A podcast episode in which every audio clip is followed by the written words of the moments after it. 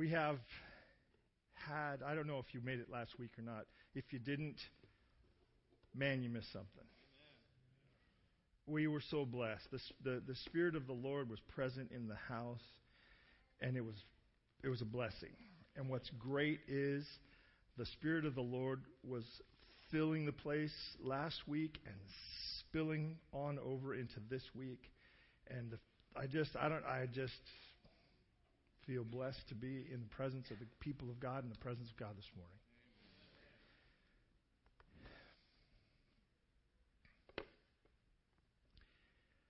As we begin today, I just want to uh, to reiterate what Tim said earlier. Last Monday, the church voted to get on with the business of building a new worship center. I don't know that I don't for some of you that's like yeah and? For me that's like 10 years and. That's that's since we built this building that building has been on the horizon since since 15 years ago December of 2002 when we first moved into this building that building has been on my mind. I have been describing the foyer of that building to people for 15 years I know that there's a lot of other things that other people are excited about, but I'm excited about what God is going to do in bringing this church together in that in that new space and giving us a little elbow room. Uh, we had 550 people here at Christmas time. We had people in every overflow space we could think of. We made up a couple of overflow spaces that we don't normally think about for Christmas. We had over 450 people in a room that seats 350 last week so just understand, it's it's not uh, that we're just looking for you know a, a bill to pay. We are looking for an opportunity to serve the Lord in the next step and the next phase and what He might have for us in the future. And more importantly than that, we're looking for a way to reach the community of Rockland. You know, while we've been here, the community has grown. I don't know if you noticed, but when I first came here, there were 10,000 people in Rockland. There are 60,000 people in Rockland now. Thanks, Pete. Were you afraid I was going to trip? You're probably a good idea. 60,000 from 10,000. Now, granted, when I first came here, the, the, we, we were not a large we were not a large church. We weren't even a medium-sized church. We had 80 folks. And within uh, a, a couple of weeks, I had whittled those 80 people down to 40 under the grace of God and in His leadership. I hope. And yet here we are today. And so I just want to say thank you for all the work you've done, the giving, the impressive way which you've supported this. And as Tim said, you know, what we do between now and, say, December or so uh, somewhere in there, we expect to start having to use borrowed money. What do we do between now and then? Staves off the bank loan, staves off the loan as long as possible. And so um, we appreciated what you've been doing in the first quarter of the year. Your continued support in that way will really help get us in the in the practice of of pushing that loan away as far as we can. We'd like to push it away till it doesn't exist anymore. If you if you're up for that, I'm up for that too. But I, I am also going to talk to the builder and see if we can get in by next Easter. Wouldn't that be fun? Amen. That's the last Sabbath of March next year. So, we know what to pray for, right? The other thing I really want to do is to start thinking about what it means to serve the community of Rockland once we're done with this next bit of business we have to take care of. You know, when I buy a new tool, I usually want to immediately begin to use it. Right? Once in a while, I get a tool. My, one of my sons bought me a tool that I didn't have an immediate use for. It, it, it's, a, it's something called a, a, a, plunge saw. I don't know if you've ever seen one. It's got a blade on it that, that's, in, that's withdrawn, and when you, you start the saw and when you're ready to cut, you actually push down and the, and the blade comes out below.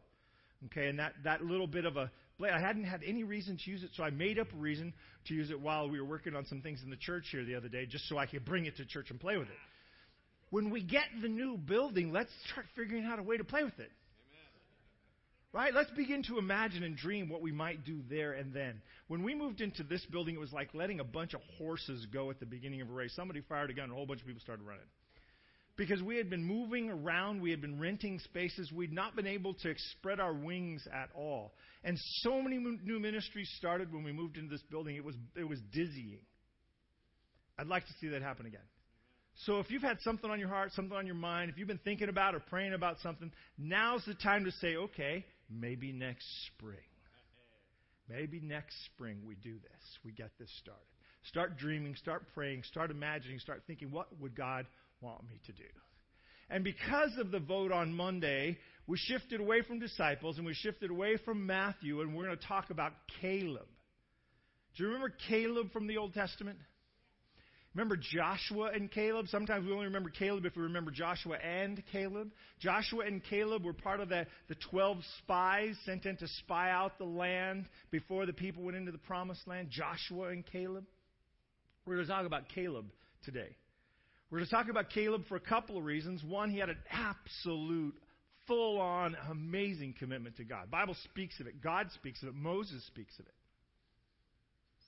And he got stuck with a 40 year delay between being on the edge, being able to taste that promise and its fulfillment. Okay? Let's pray. Lord, I know that we have just been worshiping and we have just been praying and we have we have we have as a group drawn together here this morning to serve you and as the children are are in, uh, in children's church this morning, I just want to ask for an outpouring of your spirit that fills this place in every corner with the blessing, protecting, uh, in, empowering, enthralling, exciting, vision casting spirit that is yours and yours alone. Amen. So, Numbers chapter 14, verse 24. This is where the passage is talking about the 12 spies, and you find this little statement by my servant Caleb, but my servant Caleb, because he has a different spirit. This is God speaking of Caleb, because he has a different spirit in him and has followed me how? Fully, I will bring into the eh, bring into the land where he went, and his descendants shall inherit it. So I will bring I will bring Caleb into the land where he went, and his descendants shall inherit it. Hold on to that picture. I will bring Caleb into the land where he went, and his descendants shall inherit it. Because he has a spirit that is filled up.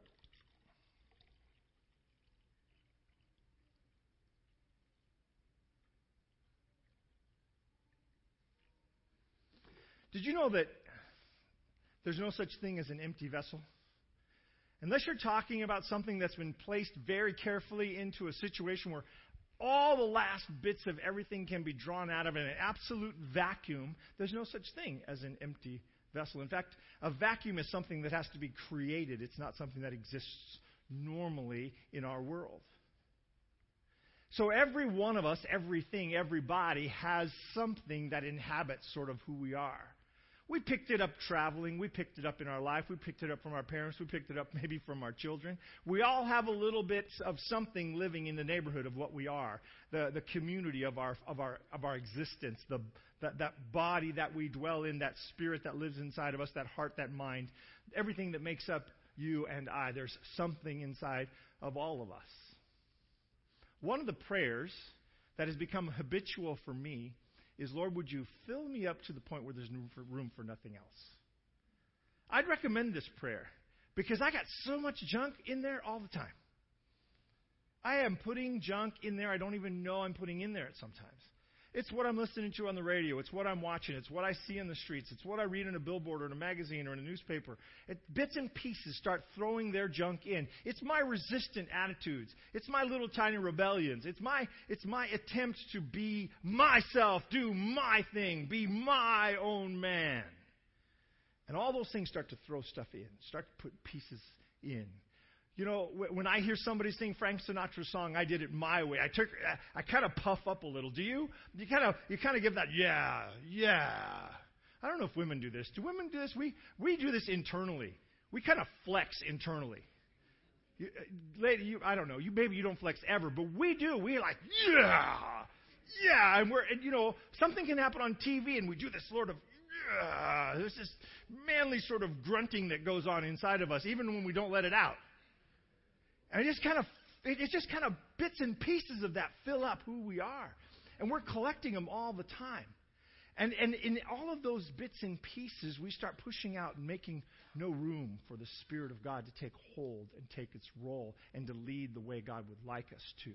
This is an amazing statement about this man that he followed me fully. If you were to, to kind of translate the Hebrew a little differently, the translation of the Hebrew that I like better is that he was filled to capacity or filled all the way up to overflowing with me.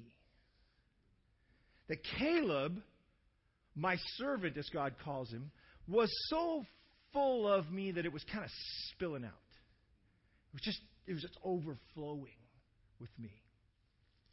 So as we begin this story, I just want to describe him. First of all, Caleb's, Caleb's name means dog, which might not have been the best thing to say about your child. I mean, there's, there's very few ways you can say that about your child and not be kind of a bad statement. My son's a dog. My son's a dog. But see, in, in modern times, we've sort of changed this word a little bit, right? We now have we have dog as kind of a kind of a, I don't know, it's kind of a friendly term of, of, of encouragement. Yeah, dog. Right? Well, that means I'm talking to my buddy and I've just encouraged him. I don't know. Again, not, I've never been a girl. Does, do you guys do this? Does this term does this term appeal to ladies?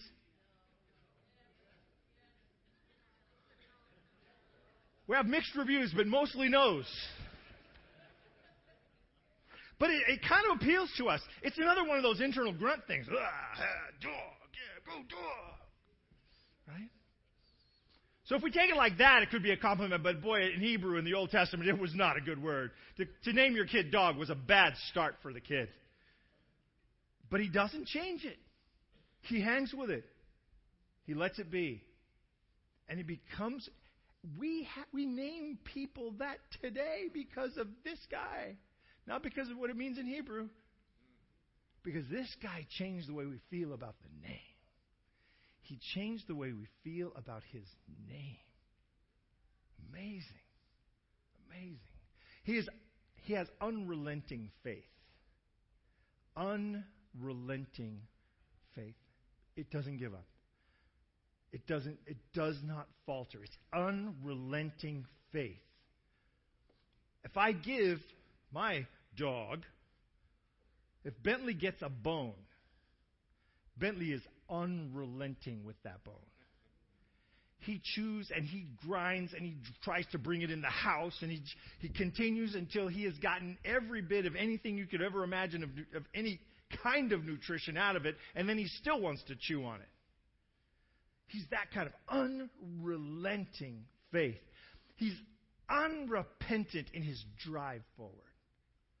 Unrepentant means you know, repentant means to turn around, right?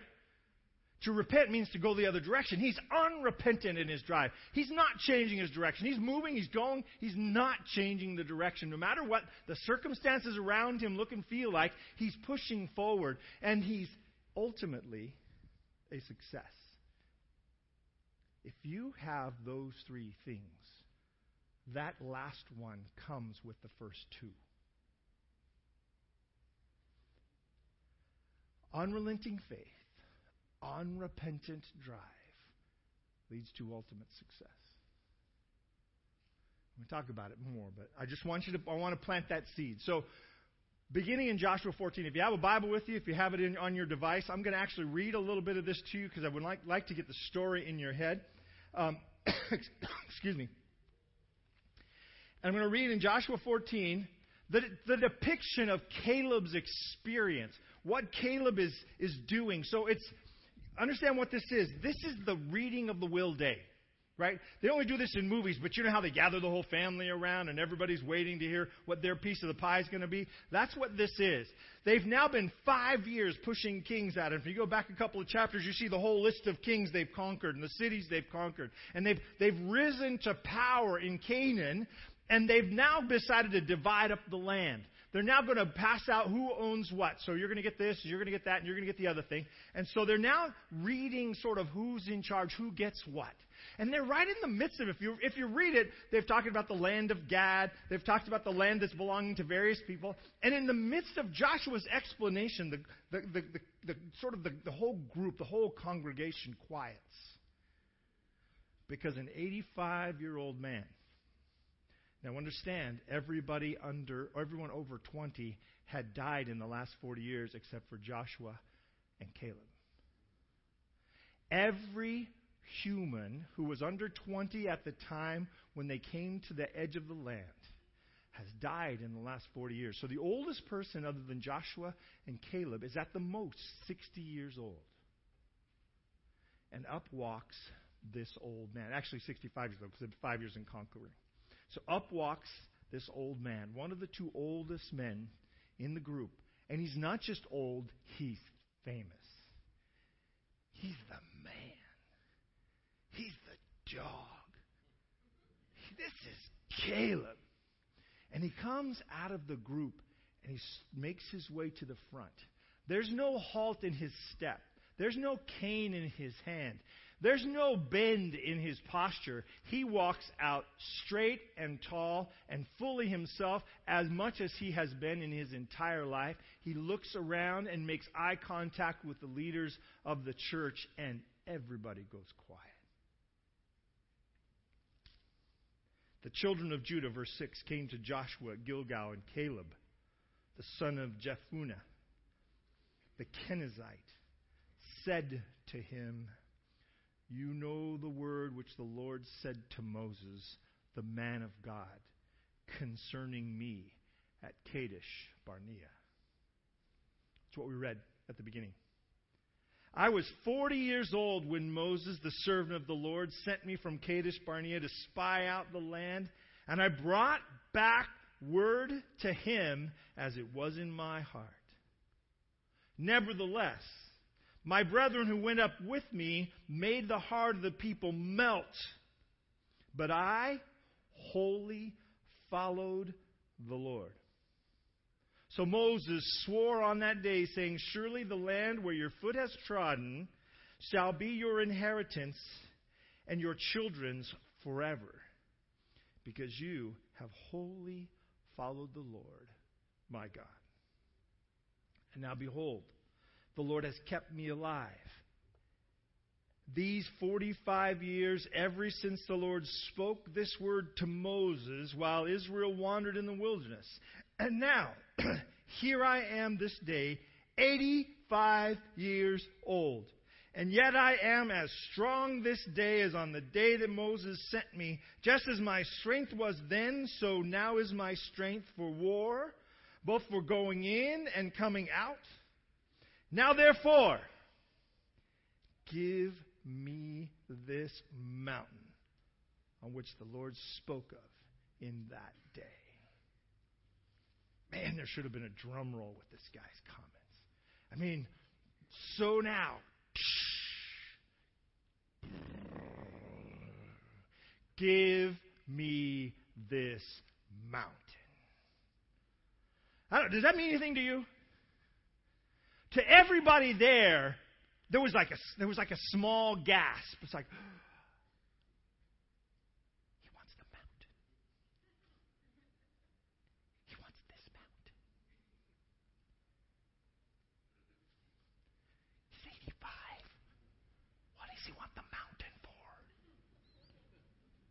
I don't know. This might be a bad idea. We should give the mountain to somebody younger. You know, stronger. The whisper went across the group. But anyone who caught the eye of Caleb didn't whisper. Because he is as stone cold committed as he has ever been in his life. The same authority that came in his voice when he came home from spying out the land now echoes through this place. Give me the mountain. Don't you know what you're asking for, man? There's a reason we haven't taken the mountain yet. The mountain is where the giants live. The mountains is where the toughest cities in the region are. You really don't want to attack the mountain. Give me this mountain. Come on. Don't be serious. You can't be serious. Unrelenting faith. Unrepentant drive. Give me the mountain I saw 45 years ago. Give me the promise God made 45 years ago. Give me the mountain. You have a mountain? Do you have a mountain? Is there something out there, something that maybe echoed through your life when you were 25 and you thought that was the direction? But you've kind of gotten a little weary of wondering about it? You've waited 40 years, you've waited 30 years, you've waited 10 years, and you're kind of going, I don't know, God, is this really your plan? Is this really, I don't know, this, this should have happened by now. Give me the mountain. I was 40 years old when Moses, the servant of the Lord, sent me from Kadesh Barnea to spy out the land. And I brought back the word to him as it was in my heart. You see, the decision that Joshua and Caleb made about the taking of the land of Canaan wasn't a decision in their head. Because the other ten tribes were right. There were giants in the land. There were well fortified cities. This was a well established land. Hittites, Amalekites, Canaanites, the sons of the giant Aram live in this land. It's too scary. Can't do it. It wasn't Caleb's mind that was speaking, it was Caleb's faith that was speaking when he came and he said, We can take this land. We can do this. Nevertheless, my brethren went up with me and made the heart of the people melt. But I wholly followed the Lord my God. Fully committed, completely sure, so completely that there was room for nothing else inside. I was filled up I was completely filled with confidence in God. I was completely filled with the assurance of His promises. I was completely sure that God knew what He was doing when He brought us to this place and told us to go. I was completely certain that he, if He could defeat the Egyptians, He could defeat the Canaanites. Come on now. He just whipped the Americans, and now He wants us to take France. No problem. It's just the French. Everybody beats the French. Told you about this whole thing before,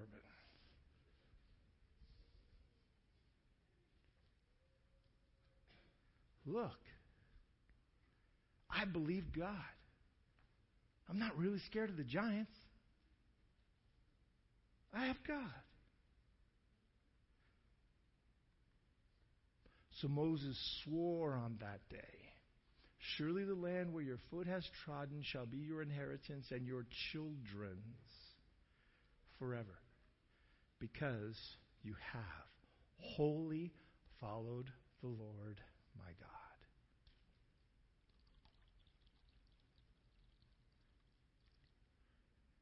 When I set this cup in there, I had put about a quarter inch of oil in it.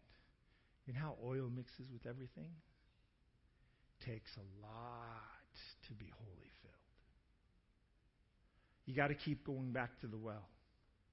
You got to keep going back to that fellowship with God. You got to keep going back to the Word. You got to go back to worship. You got to go back to time with Him. You got to invest in that relationship until you've been so full, so filled up, that there's no room for anything else. I don't do this anymore because it's too uncomfortable. But when I was a younger man, I used to love to go to the all you can eat place. Because I could eat. And I could just go back trip after trip after trip to the line. And I, I, I, I haven't always uh, been a, a Christian or a Seventh day Adventist. And I would walk up to the line and I would bypass all that stuff they were trying to sell me on the cheap. You know, don't eat the veggies. That's just cheap stuff. They're trying to fill you up with salad before you actually start to eat. When I was young, my mom would make me stop by the greens and pick something out. seemed like such a waste. and you eat, and you're kind of full. And you go back, and they give you a fresh, clean plate as if you'd never eaten. And you fill up plate number two, and you go back to your seat, and you sit down and you eat, and now you're pretty sure you're full. But because it's free, you go back and you get the third plate. And now you're a little more selective about what you're eating, but you're still eating, and you, you pick out the things that were best in the first two trips, and you put those things on your plate, and you go back and you sit down. And now you're a little bit slower, but at 17, you can eat. Your stomach expands to take up the internal organ space in your body. All the other organs are just laying on the side going, Come on, man, you're killing me down here. And you take the third plate. And then you realize they have dessert.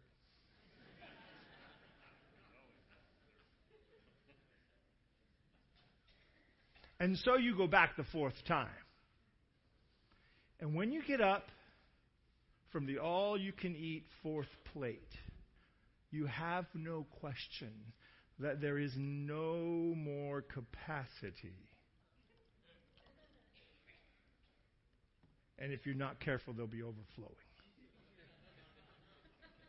This is not a time for jogging or windy roads. This is a time for going home, sitting on the couch, leaning back, and maybe unbuttoning the first snap in your pants. Because you're full. The biblical picture of this man's spiritual life has sent him back to the food counter of God over and over and over again, and he's filled to the capacity of his intake. He is so full, there's no room for anything else. In fact, the blessings of God are now spilling out of him onto the people around him, and he's beginning to become a source of the presence of God to the people he touches. Wouldn't that be cool? And now, behold, the Lord has kept me alive. As he said these 45 years, ever since the Lord spoke this word to Moses. Listen to him. He's been wandering around the desert as a roaming nomadic shepherd for 40 years. He's been fighting battles on behalf of Israel for the last five years. But in the back of his mind has been this mountain God promised to him and his children the whole time. I remember the word that Moses spoke to me that day in Kadesh Barnea. While Israel wandered in the wilderness, I remembered, and now here I am this day at 85 years old, and I'm going to collect on the promise of God.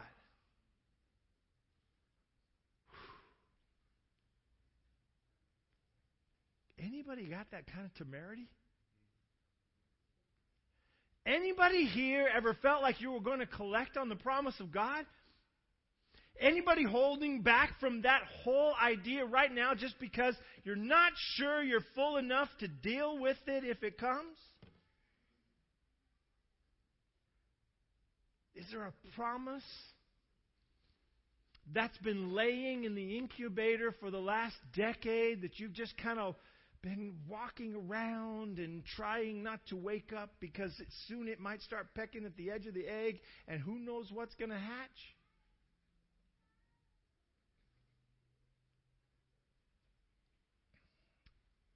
Yet I am strong this day as on the day that Moses sent me. Just as my strength was then, now is my strength for war, both for going in, going out, and coming in. By the way, if you go out into war, you would like to come back. That's what he's talking about. I went out and I come back. Now, therefore, give me this mountain, which the Lord spoke in that day. For you heard in that day how the Anakim were there. The Anakim, those are the giants. And that the cities were great and fortified. It may be that the Lord will be with me. You know, I'm really full. But like those three Hebrews in the furnace, it's still up to God what happens. But I'm claiming the promise. Give me the mountain. Let me take on the giants. I think the Lord will go with me, and if He does, those giants do not have a chance. They don't have a chance. Give me the mountain which the Lord spoke on that day. That's the mountain. It's this little dot down there. It's in Hebron. And today, if you were to go there, it's all kind of arid and dry. Back then, it was forested and covered. They'd stripped the forests off this land, trying to melt iron and copper and brass and trying to, to do the Iron Age without coal or natural gas or even electricity. They stripped the forests and the land is barren. But Hebron used to be rolling hills with trees and beautiful land. Luscious, full of farms, great cities on its top. And it was the land that the giants took from everybody who thought they were bad enough to keep it. This is the land the big fellas wanted.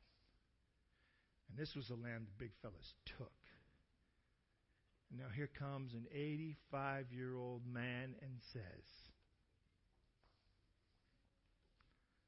I'll take on the giants. Let me have the giants. Because I'm pretty sure that God's on my side.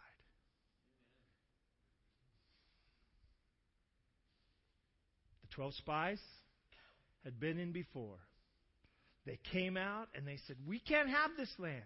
Now, you got to understand, the 12 spies, the words that they echoed about this promised land are still echoing. They're still there as the people start moving through the land. That's why they've not taken this land already. The people of Israel could have attacked this land. They could have marched on Hebron at any time, but they haven't. Five years they've been moving through Canaan, taking out king after king after king, and they've avoided this neighborhood. It was like, do not enter, guard dog on duty. They don't want to go over there. You know, the Anakim live up there. You know, this is, these are the tribes of the sons of Ephraim. You don't want to go there. These are some big dudes. We don't want to quarrel with them. Let's just, let's just quietly go about killing off everybody else. Maybe they won't notice.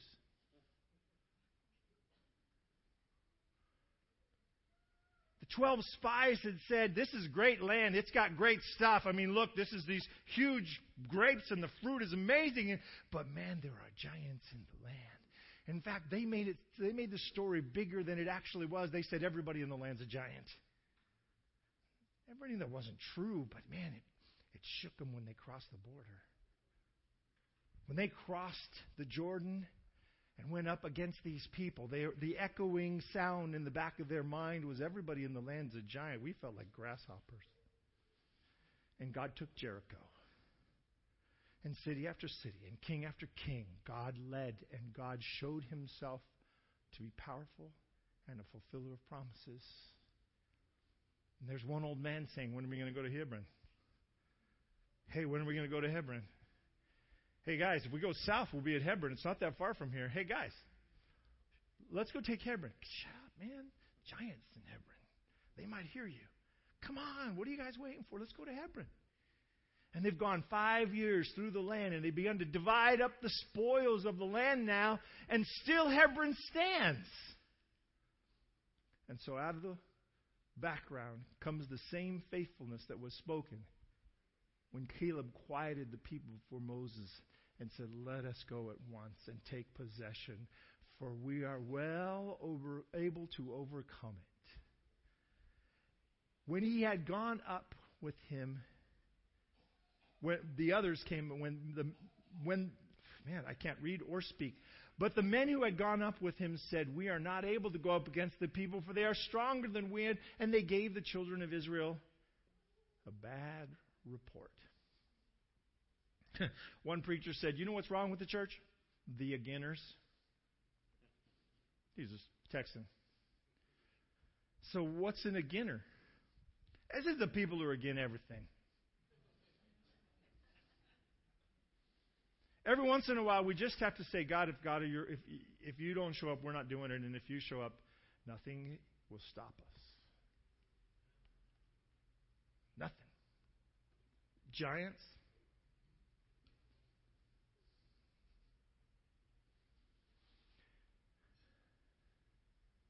The minority report from Caleb of Joshua, that land we passed through to spy out is an exceedingly good land.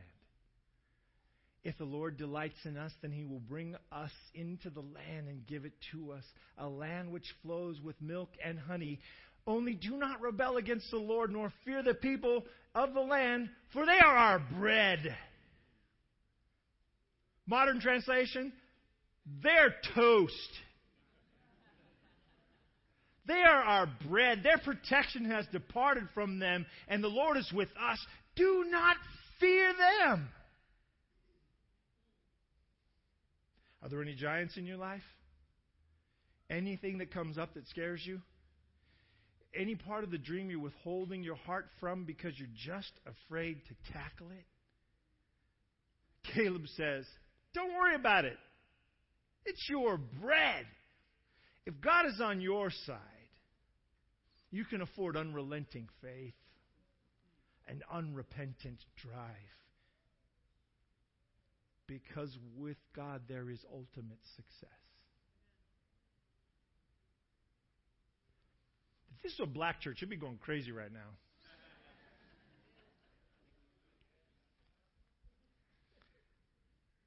So God says to the Israelites, if you don't trust me, after what you saw in Egypt, after what you've seen so far as we pass through the desert, did the cloud come every day? Did the pillar of fire come every night? Did manna fall from the sky every time you needed it?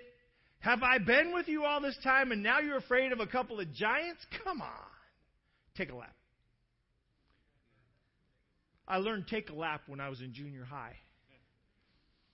As you are aware, I have a tendency to speak sometimes when I am unspoken to. I learned about PE coaches when I was in junior high. It's the first time you got in the locker room and the coach said, okay, take off your clothes and get ready for PE. And you're like, what? And it was also the first time somebody said to me, Groff, shut up. Groff, shut up. Groff, take a lap. and the first time they say it, you don't know what you're supposed to do. To which the coach explicitly explains the directions he's given.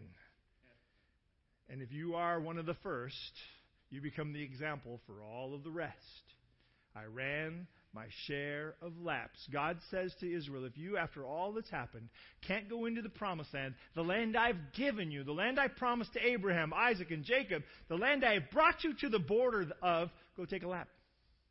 You go wander for a while. You go out in the desert and take some laps out there. And until all of those who have stood here today and said it cannot be done are gone. And only those 20 and under still alive, then we'll take it. And so they wandered in the desert. So Caleb, version 1, 40 years a slave with unrelenting faith and unrepentant drive. How did Caleb get to be a leader in Israel? There's a whole lot of questions and backstories with this guy. But his faith brought him to the forefront. His belief that God would rescue Israel when he was a slave, and his belief that God would lead Israel when he was passing through the desert, kept him in the forefront of the people of God. And when they needed somebody from the tribe of Judah to go and represent the people as one of the 12 spies, this is the guy they picked. This is a tribe of David. This is the tribe of the kings of Israel. This is the tribe of the priests. This is the guy they picked. Forty years after being sent for a lap with everybody else, wandering in the desert.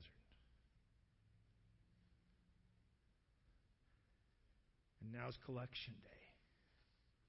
Give me that mountain. If you guys are too scared to go, fine. Let me go.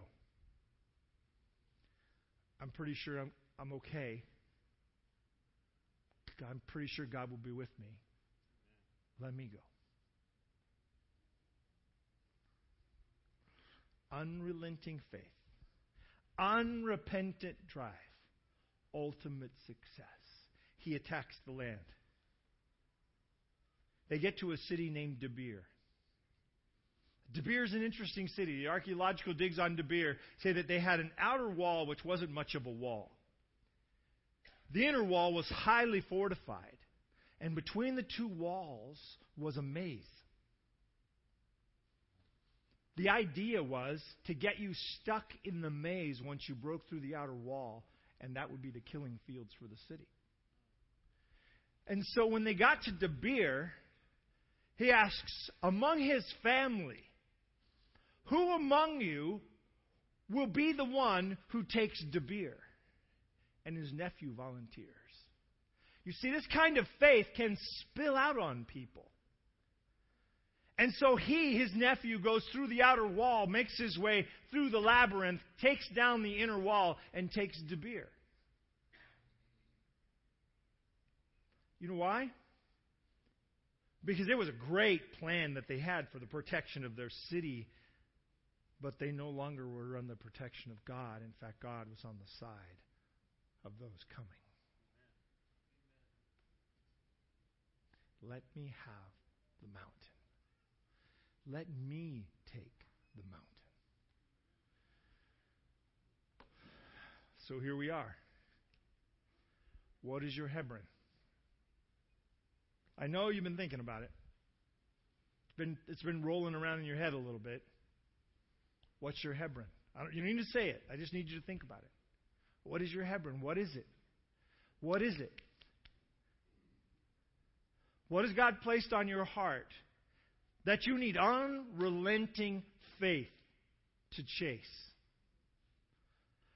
Faith that you have to remind yourself that there is a God, and He can be trusted.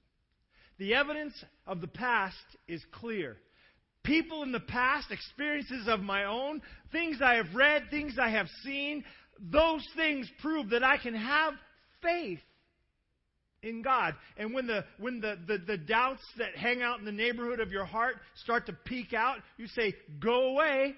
I have seen enough from God that I am unrelenting in my faith. I've experienced enough from God that I'm unrelenting in my faith. If your faith is young, it's tough to be unrelenting. If your faith is young, you haven't had enough jumps to make, you haven't enough, had enough experiences with God, you might want to lean on somebody else's faith. When the nephew took Debir, I think it was under the inspiration of the unrelenting faith of his 85 year old uncle that he took, took the city. If your faith is a little bit of waver, Hook yourself up with somebody who's not wavering. Unrelenting faith. What is it that God has placed in your heart that you need to hang on for? That you need a little unrelenting faith for? I'm telling you what. I had more faith in the second phase of this building after the first phase went up, December of 2015, than I had about five or six years ago. Because five or six years ago, we had come to the edge of this thing and we said, no, we don't think so. And as a group, we walked back. As a group, we backed away. And at that moment, I had less faith in the reality of that, of that second phase of this building than I have today, that I had 10 years before that. Because as a group, we had said, no, no, we don't know that we can do that. And as a group, we walk away. We don't run ahead one at a time and, and, let, and let the rest of the group walk. We walk together. This, this group stays together. So if we make a decision, we stay with that decision together. The decision to back away was all of our decision. And the decision to move forward is all of our decision. Some of the folks who are here today would have said, No, if I had been there Monday night, I wouldn't have voted for that. We made a decision for you. Let's go. If you wanted to vote against it, should have shown up Monday night. We made a decision Monday night. Time to move forward. Five years ago, on a, on a night we voted and we backed away, and I would have gone forward. I would have happily moved forward at that moment. But we backed away. Might have been seven years ago. I don't even know now. It's a blur in my memory. And this is one of the great things about being sang when you can let go of stuff and move on. We backed up. And we backed up together. Today, we have decided to cross the borders and engage the enemy. It's time to move on together. So when we reach into our wallet, we reach into our wallet together. This summer, we're going to have a couple of dollar days. In fact, I think we might have a dollar month. Because, you know, people rotate in and out. They're not here every week. The reason we need a dollar month is pretty simple. When we build the second phase of this building, when the last brick is placed, when the last paint is spread, and we open the doors and we walk in a, a, year a year from now on Easter, when we walk into that building, everybody in this group should be able to walk in saying, I helped. If it's just a buck you dropped in on dollar day, it's a buck you dropped in on dollar day. I'll warn you so you can bring a buck. And I'm saying, I understand that for some any amount being dropped in for this is a, is a stretch for your budget. For some, maybe you drop in 10 grand on dollar day. I'm okay with that. But the bottom line is we need to move across this border together. We need to go forward together. Here we stand. We have made a decision on faith and stepped out. We go together. Israel crossed the Jordan together. Caleb would have crossed 40 years before. But his unrelenting faith saw the future even when it was on a distant horizon. What is God placing on your heart that you need to little you need a little unrelenting faith to believe in? What's your Hebron? What are your giants? What are the pieces that make you feel like if you step into this, you're going to get your, key, your teeth kicked in? What are the pieces of this that are scaring you? What are the pieces of this vision that God has placed on your heart? I don't know what it is. It could be about your family, could be about your life, could be about a decision you need to make for ministry. It could be some call that God has placed on you to, to go to Africa or Zimbabwe, or, or, or to, to, those are the same place, or to Brazil or someplace else. In case you didn't know, little I don't know what it is that God has placed on your heart. What is it that are the giants that are making you afraid to do it? What giants have kept you from doing it? You, you know you need to you need to change the way you do your business practices. You've been pushing things just a little bit in your own mind, and you know you have, and yet you, you feel like you can't stop doing it because something's going to change, and when it changes, it's going to be bad. You've been resisting really accepting all that the Bible says about what it talks about, period. You've been kind of holding out on a couple of verses. You said, I go along with the whole Bible except for like these five. And it's going to take some it's going to take some faith to step through on those five. It's going to take a little unrelenting faith and acceptance to the fact that God has only his best in mind for you. What are your giants? What is your Hebron? And are you filled till there's no more room?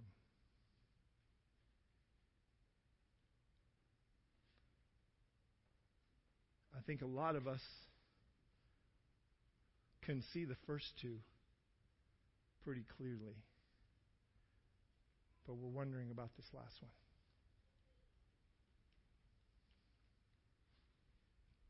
We're holding out a little bit. And there's some corner we're not giving over to God. Some favorite sin? Some nagging doubt? Some generational curse that you're carrying? That you need to let God fill into that spot and push it out. Let it bubble to the surface and roll over the top of the glass. You need to let God deal with it. Your fear of other people, your fear of a call on your life.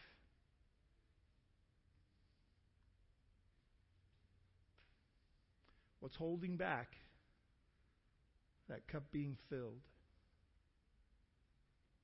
What is it that you need to let God take so that there's no room for anything else in there?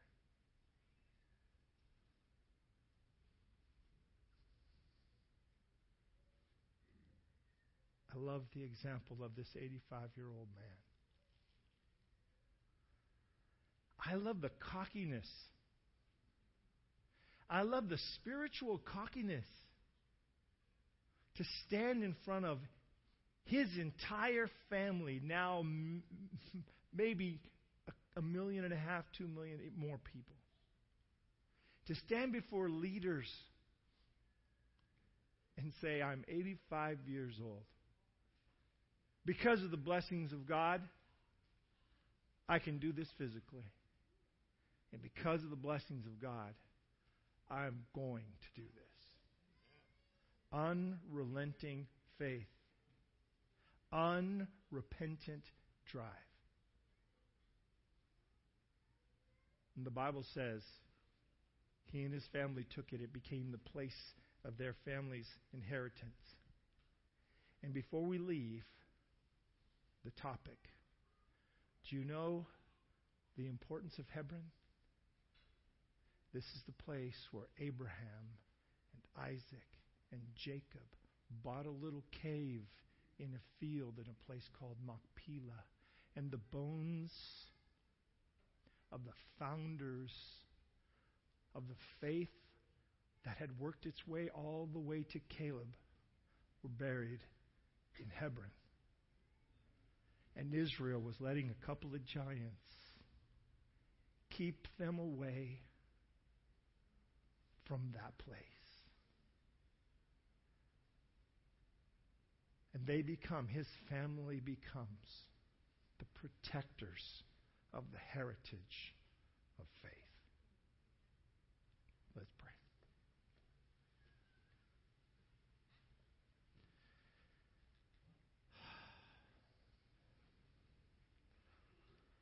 Father, it's kind of scary to think about this stuff, to be honest. We're not really sure what the next steps are. We see guy like, guys like Caleb, and we don't want to measure ourselves by such people because we don't feel like we're any kind of spiritual giants ourselves.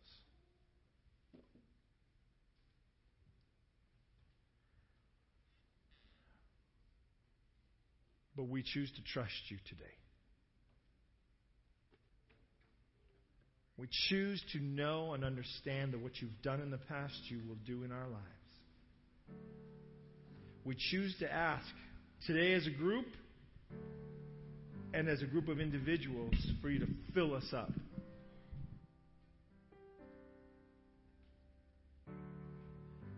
We pray that you would push out all the things that we've let get in the way the use of our time,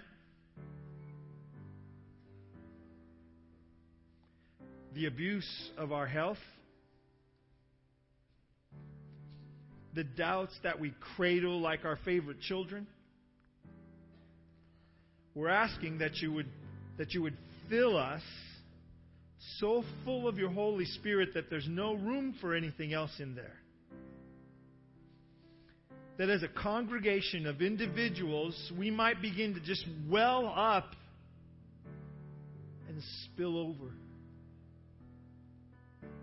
Spill over in our family, in our church, in our neighborhood, in our country. Because we're on the same page with our God. Lord, there are as many Hebrons in this, in this building as there are individuals. We pray that they might be vanquished for your glory and in your name. We